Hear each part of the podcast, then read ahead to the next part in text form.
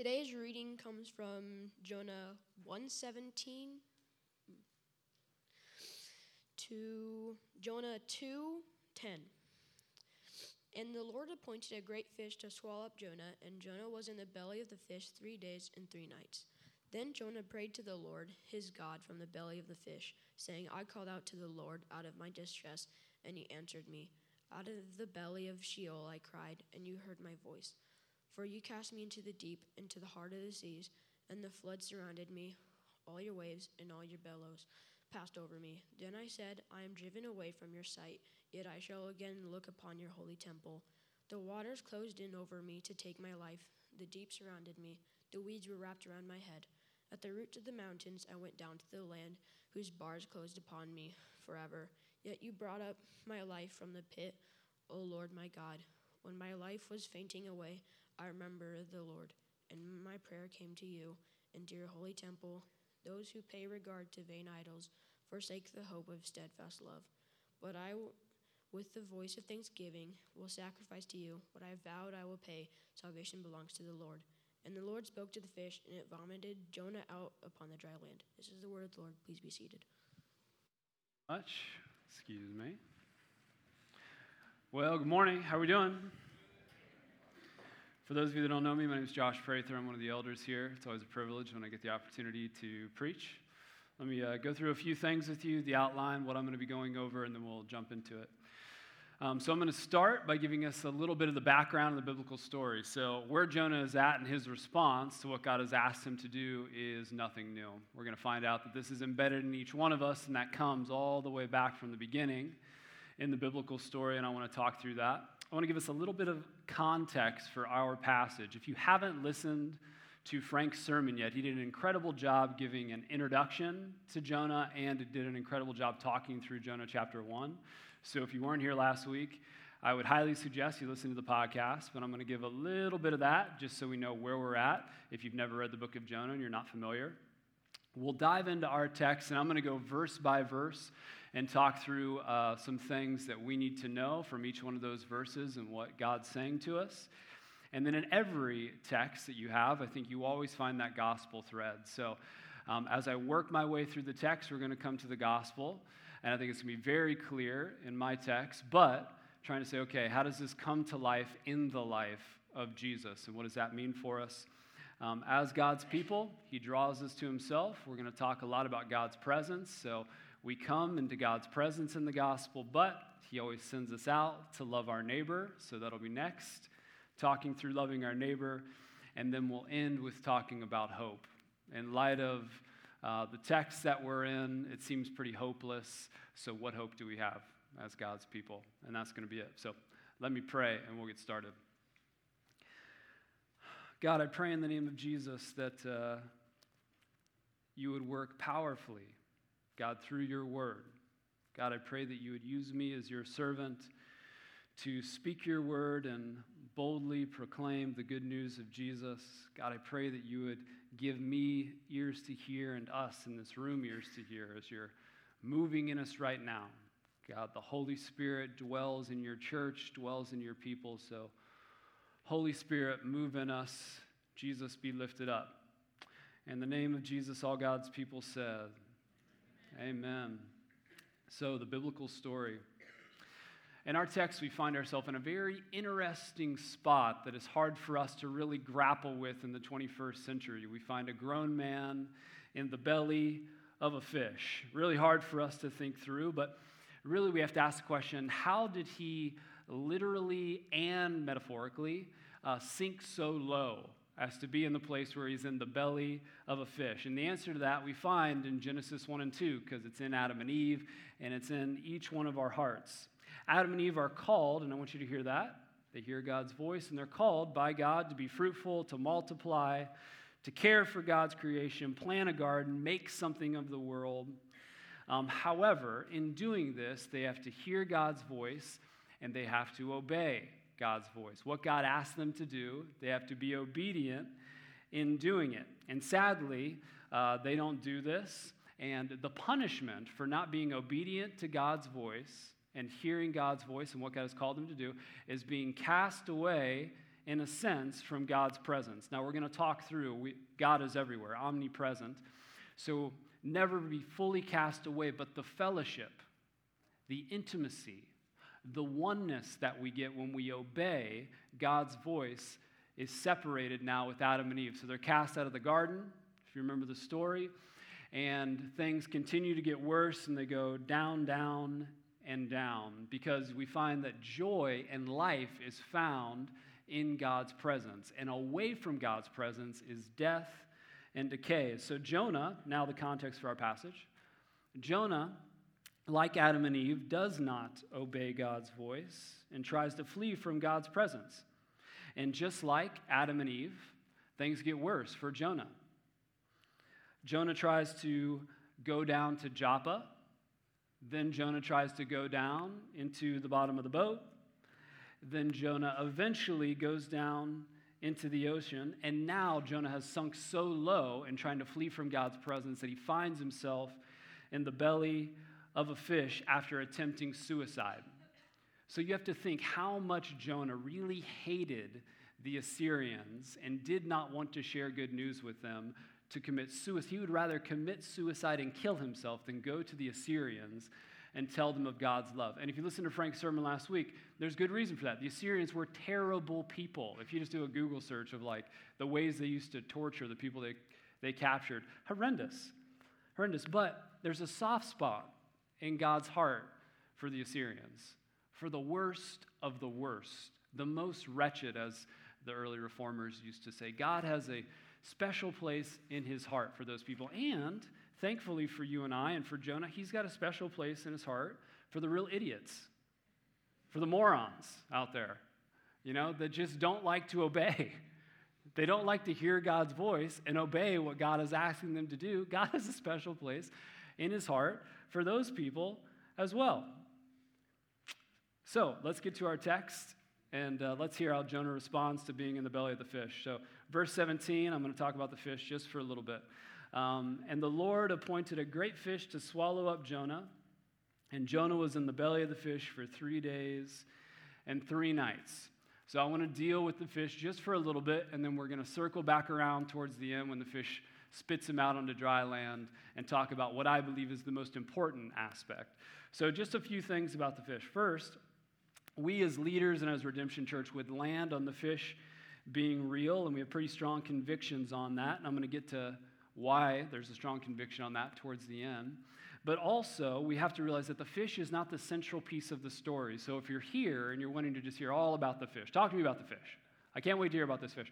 You're going to be sorely disappointed by my sermon because the fish is not central, so it's not going to be central to my sermon. So that's number one.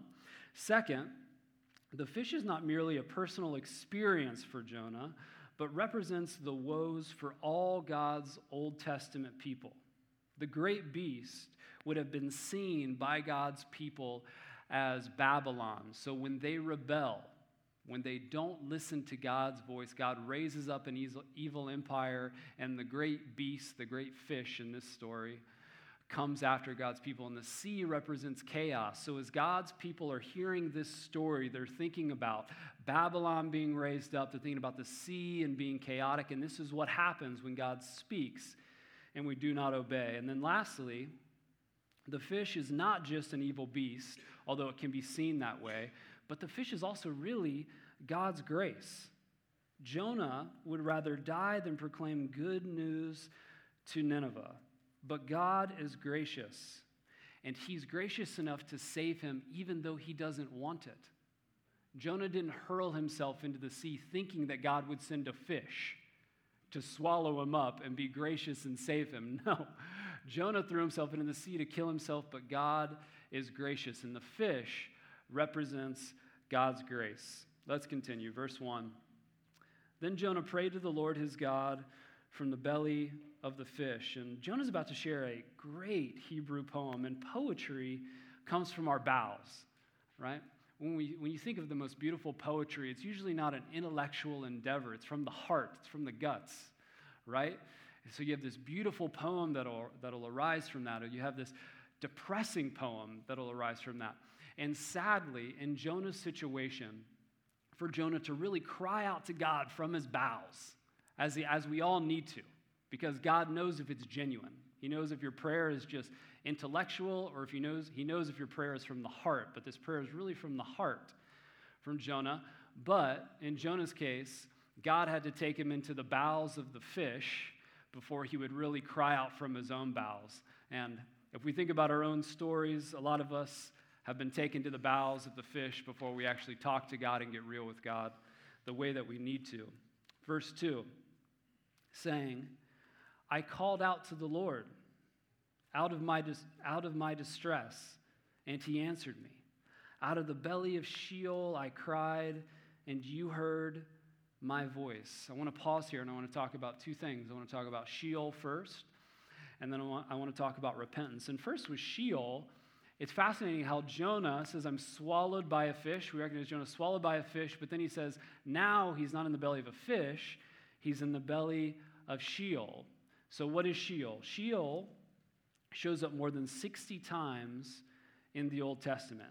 And Sheol or grave was a place that all went when they die and was a place of unconscious death, darkness, and nothingness. So, the belly of the fish for Jonah acts as a sort of tomb, and that word's going to be important as we carry forward and get to the gospel. But this acts as Sheol, this tomb for Jonah. He does not think he's going to make it. He thinks he's going to die, and he's going to die right there in the belly of the fish. But it's not just a place. Sheol actually becomes our posture towards God. And we really start to see this in the New Testament when we get to how Jesus describes hell. It's a little different in our text, but Jesus makes it clear.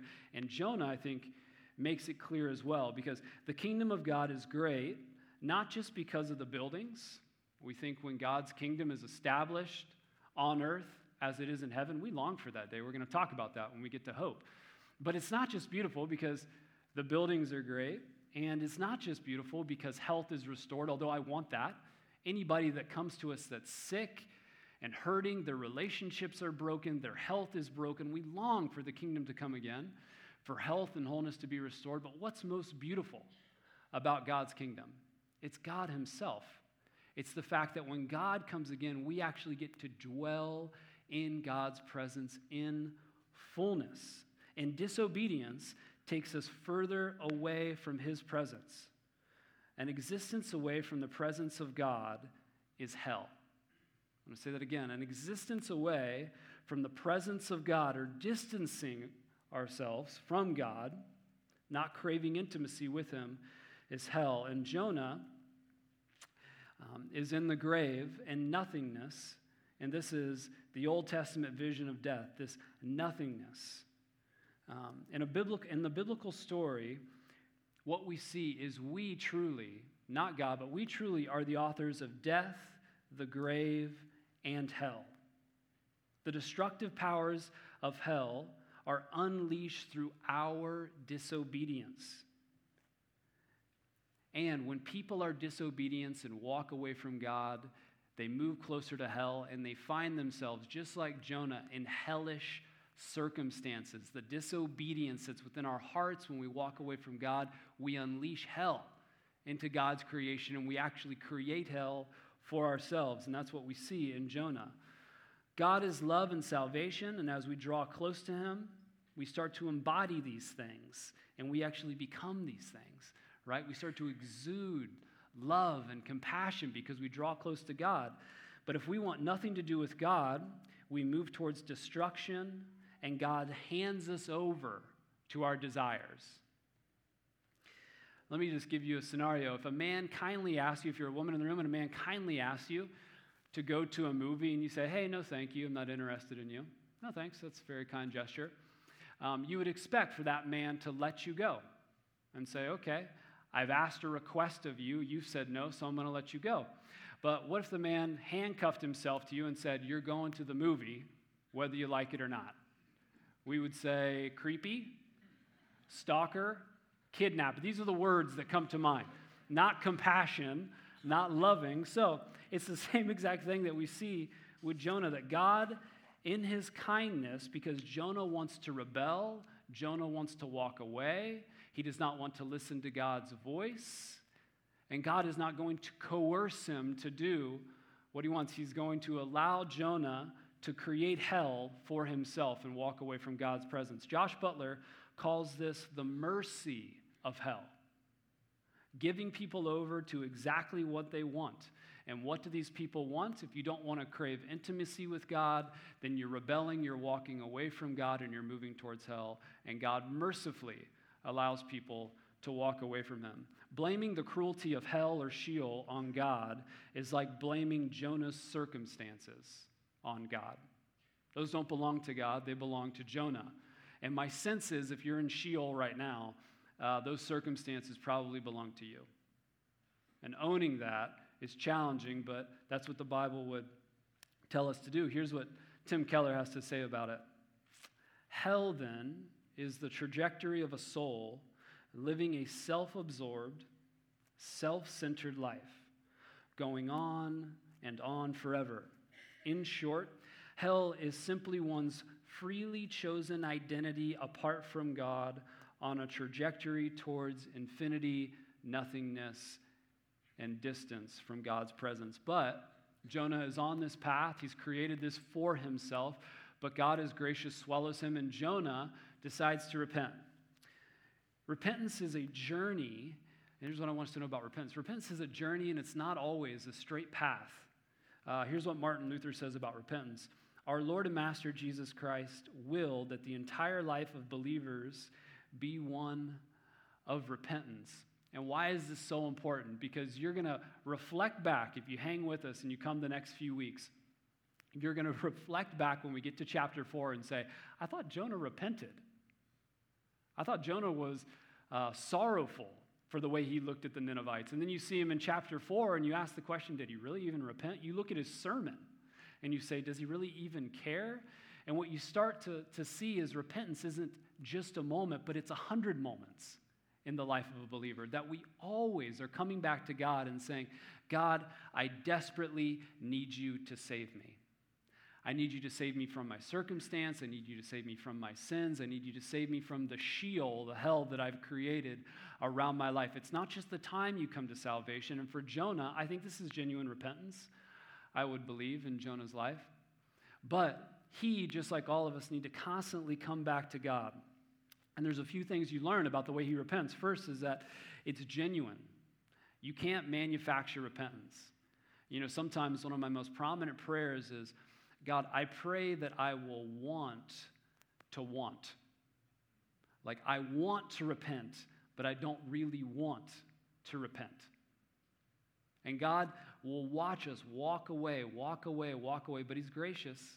And if you belong to Him, He'll snatch you up, just like he did with Jonah, until you come to your senses. And he does that with each one of us. But it's genuine, it's genuine repentance. And the second thing we see is that it's undeserving.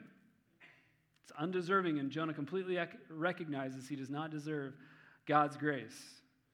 Jonah knows that he has done wrong, recognizing the fish as God's mercy and unmerited favor. He deserves Sheol and death, and he knows this because he's disobeyed God's voice, and he knows he does not deserve this.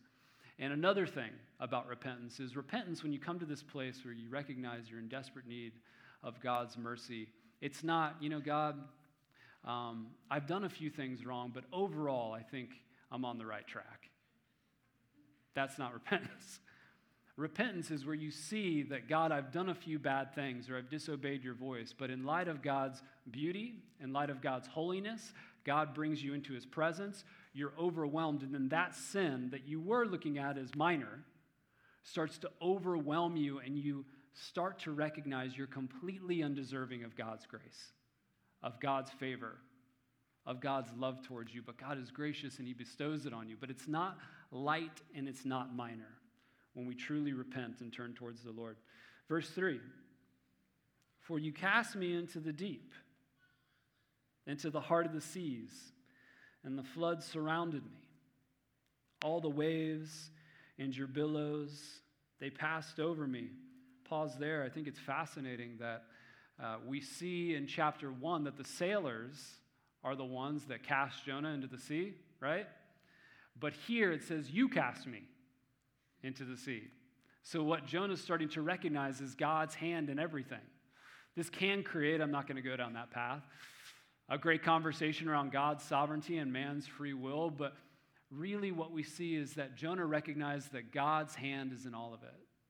That God has not departed from him, but God's hand is in all the mess and in all that's happened in Jonah's life. God is with him. Verse 4 Then I say, I am driven away from your sight, yet I shall again look upon your holy temple. Now, we've talked about being in God's presence a little bit, but I want to just go a little deeper into that um, because Jonah makes it very clear that this is what he's trying to get away from.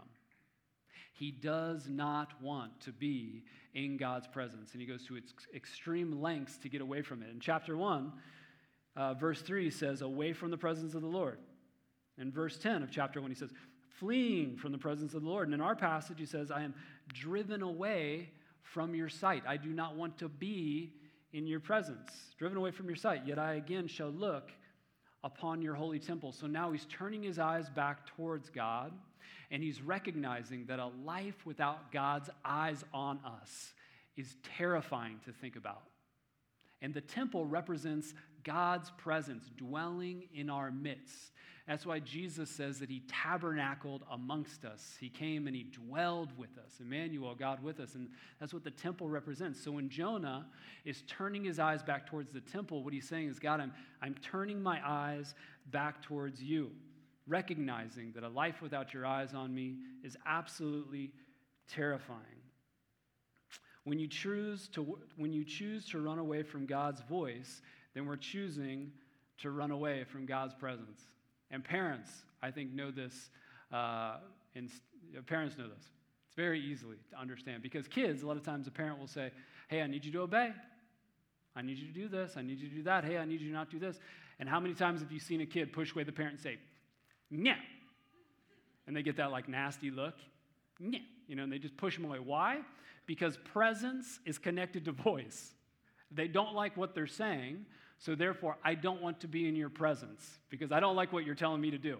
So I need you to go away. But, and I'm about to say something that's a little controversial because I know timeouts in our context can be a little controversial.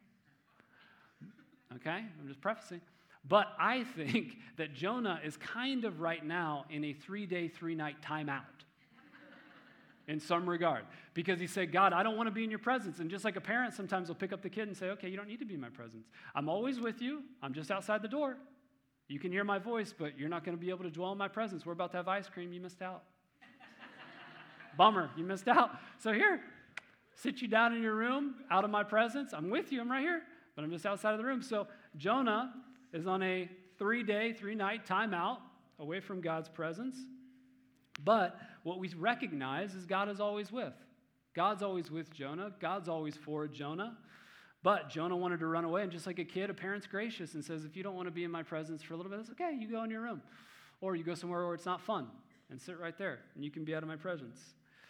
But God does not leave, just like a um, good parent never leaves. And for Christians, it's important for us to remember that Jonah tries to flee from the presence of God, but that's impossible because God is everywhere.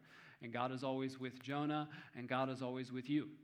If you've submitted your life to Jesus, God is for you and God is with you. The question is, are you for Him?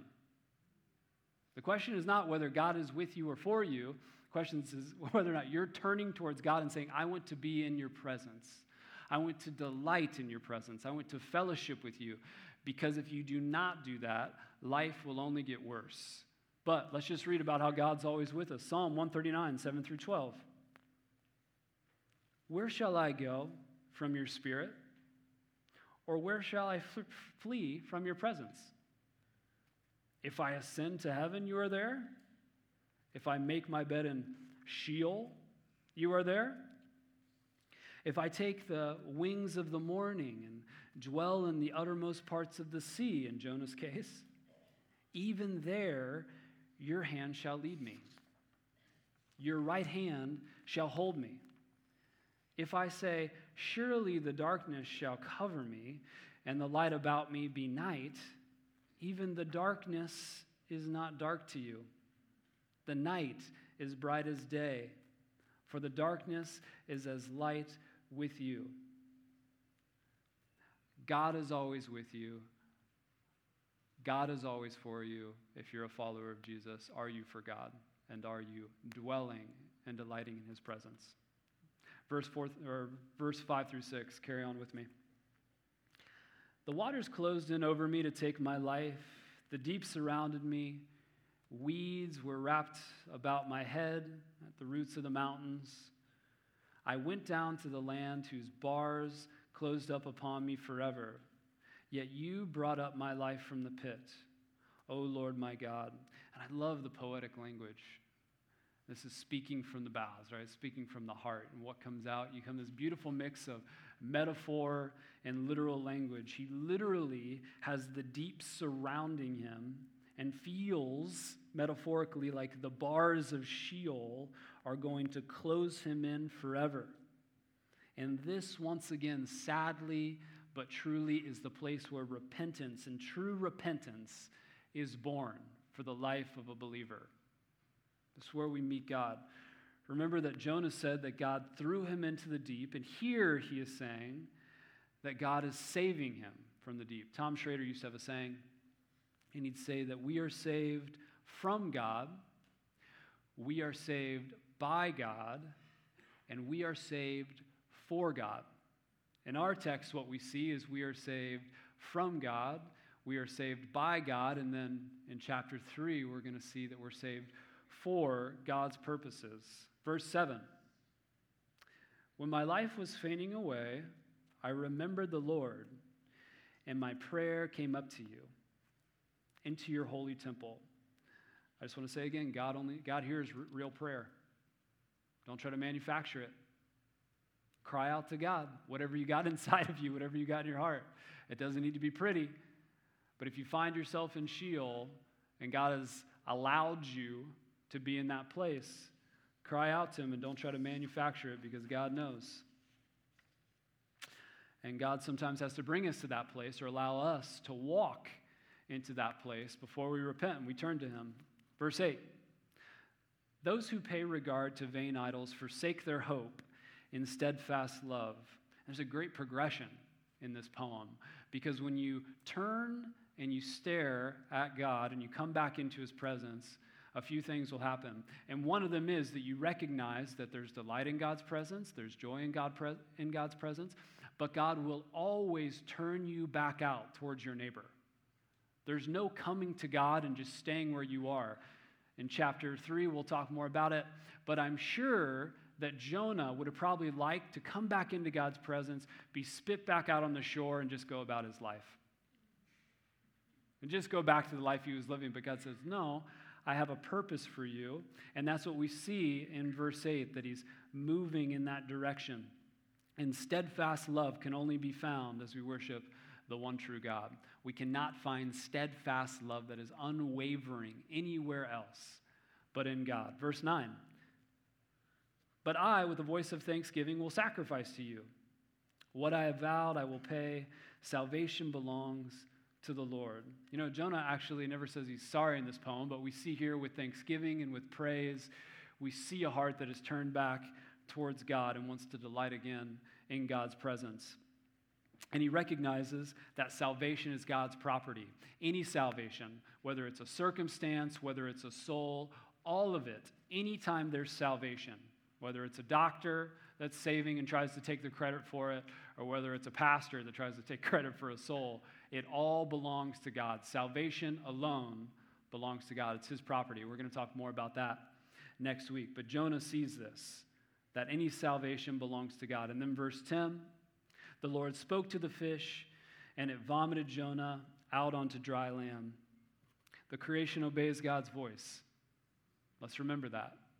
The creation obeys God's voice. And then coming back to the fish, circling back around, I said we get there. So now, Jonah's back out on the shore. We come back to the fish. Now, why does the fish have to be literal? Because Jonah literally and physically literally and physically, resurrected from the belly of the fish, and Jesus, literally, physically, and spiritually, resurrected from the tomb. It's a real fish because the tomb is real, which leads us into the gospel. Let me read from Matthew 12, 38 through 42. Then some of the scribes and Pharisees answered him, saying, Teacher, we wish to see a sign from you. But he answered them, An evil and adulterous generation seeks a sign, but no sign will be given to it except the sign of the prophet Jonah. For just as Jonah was three days and three nights in the belly of the great fish, so will the Son of Man be three days and three nights in the heart of the earth. The men of Nineveh will rise up at the judgment with this generation and condemn it, for they repented at the preaching of Jonah. But behold, something greater than Jonah is here. And Jesus, of course, referring to himself. Tim Keller says this about the resurrection If Jesus rose from the dead, then you have to accept all that he said. And remember that Jesus said that the prophets were speaking of him. Jonah is really pointing to Jesus. You have to accept all that he said. If he didn't rise from the dead, then why worry about any of what he has to say? The issue on which everything hangs is not whether or not you like his teaching, but whether or not he rose from the dead. If Jesus is resurrected and Lord of the world, then we need to hear his voice and obey his voice. If you believe that Jesus is resurrected from the dead physically, a man was dead in the ground for three days and rose from the grave, just like Jonah in some regard, then he deserves our full submission and obedience. And let me just come back to the idiots and morons. It's a great passage for, for idiots and morons. You know, I see myself in this passage a lot because um, my life is plagued with creating circumstances that God was so desperate to keep me out of, but you keep walking away. God's trying to speak to you, God's trying to tell you to obey, but what do you do? You walk in the other direction. Well, just like me, if you resonate with that at all, there's good news for you. That, as I said before at the very beginning, God's got a special place in his heart for the people that do not want to obey his voice, his people that constantly want, want to rebel, God is gracious, He is merciful. As Frank said in his sermon that last week, we have a propensity towards rebellion. It's in us from Adam and Eve. Even though we are children of God, if you submitted your life to Jesus and you would call yourself God's child, there is still this propensity to walk away and to not obey God's voice, especially when He's calling you into something hard, which He was with Jonah. Very, very challenging call. Very challenging. But still, God has a special place in his heart from that. And what I would encourage you to do is cry out to God. Call out to God. No matter how many times you've done it. My goodness, if you talk to older believers in the room, you get in these patterns of sin and disobedience where you feel like you can never break the cycle, right? You feel like you can never break the cycle. You constantly disobey. You constantly disobey. God's telling you to do something, you don't listen. You walk in the other direction and you're constantly doing it. And every time, God is gracious. God is gracious. So even if you have asked Him a thousand times to forgive you, ask Him one more time. Cry out to Him and say, God, I've brought myself back to Sheol and I need you to save me and God is gracious to do that. But, as I said before, He doesn't just save us to delight in His presence, although He does do that. God saves us for a purpose. And this leads to us loving our neighbor. Frank also talked about this last week that one of the sub themes for the book of Jonah is our reluctance to love our neighbor, or I think he said our reluctance to do mission and to share the good news of Jesus. And the story of Jonah is not the model to live by. Let's be honest. It's a great human story because the humanity in it is so real. Because all of us say, man, God's asked me to do this and I haven't listened. You know? So we can all connect with it, but I think it's also good if we have a story of someone that heard God's voice, obeyed God's voice, and you see God do incredible things. And what I think of, I just sat down with them last week. I think of a pastor in the valley named Asfau Bekele. And Asfau is pastor of El Bethel Missionary Baptist Church in Phoenix, but He's originally from Yabelo, Ethiopia. And as a pastor here in the U.S., after he moved to the U.S., he could sense God calling him to share the good news with those that haven't heard. He had this deep sense, and he wanted to go back to Yabelo, but he had it in his gut that God was calling him to do this. And then as he was reading God's word, you can't get too far in God's word before you start to hear his heart for the lost, before you start to hear his heart for the nations. It's all over God's word, and this is speaking to him. So he calls his elders together and says, We need to pray. So they go up onto the top of a mountain in Phoenix. They pray all night, and God gives them all a vision and says, It's not Yabelo, it's Borana in the south of Ethiopia. So all of them come together and say, God spoke to us, and we need to obey. And if you know anything about Ethiopia, the south of Ethiopia is right next to Somalia, and Somalia is almost completely Muslim. Very, very, very, very, very, very, very, very few disciples. So the south of Ethiopia is like that as well. Very few disciples in the south of Ethiopia. That's where they sensed that God was calling them. So they raised up leaders, they sent those leaders, and in just a few years, they've seen 87 churches planted. And every single, hear this, every single pastor that's leading one of those churches is a convert from their ministry that came to saving faith through their ministry. Is that to praise them? Absolutely not.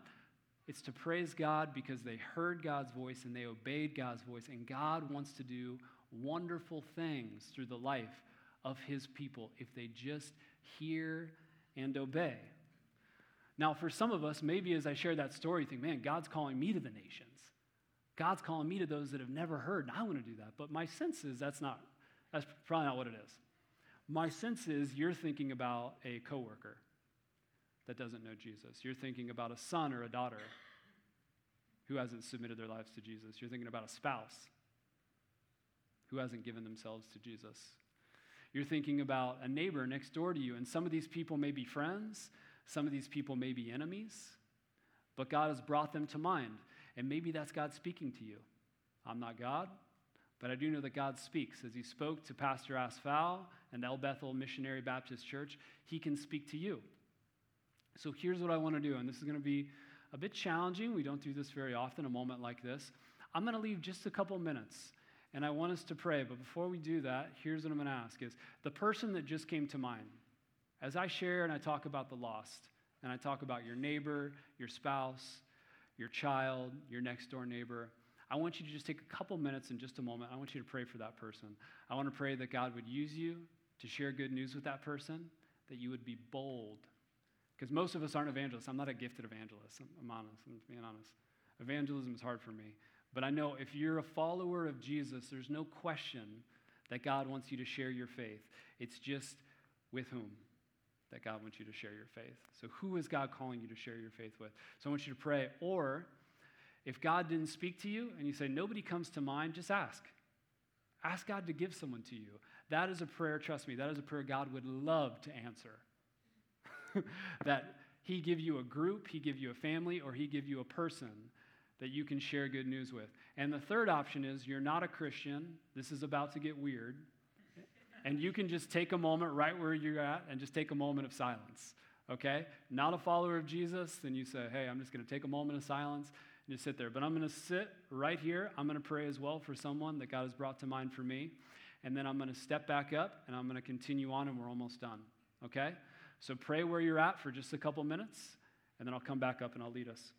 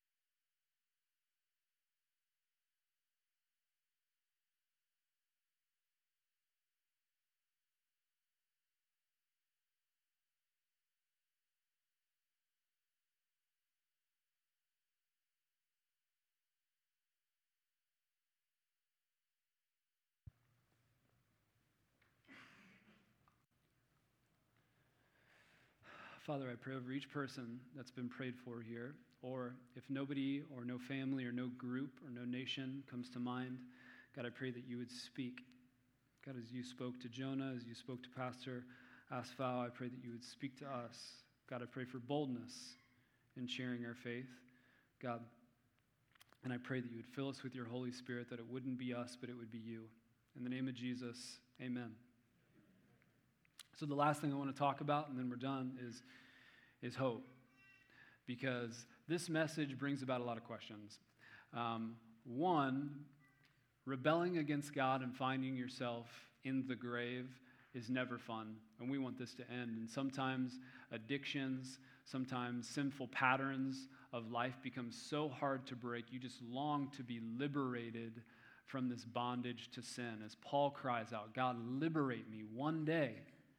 Jesus is coming back and we will be fully liberated. Man, I long for that day. And also, we think about those that don't know Jesus, and God, we pray.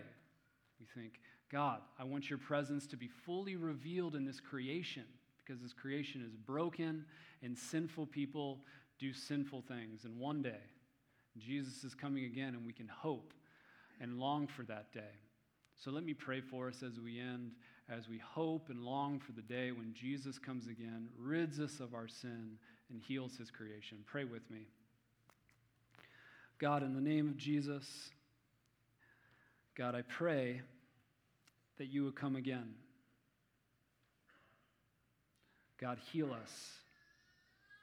Come again and heal our hearts, heal our minds. God, the wicked things that we think about, the disobedient hearts, God, that want to rebel and walk away from your call. God, the sins that we continue to battle against that lead us into places of hell. God, come again, make things new. I pray. In the name of Jesus, amen.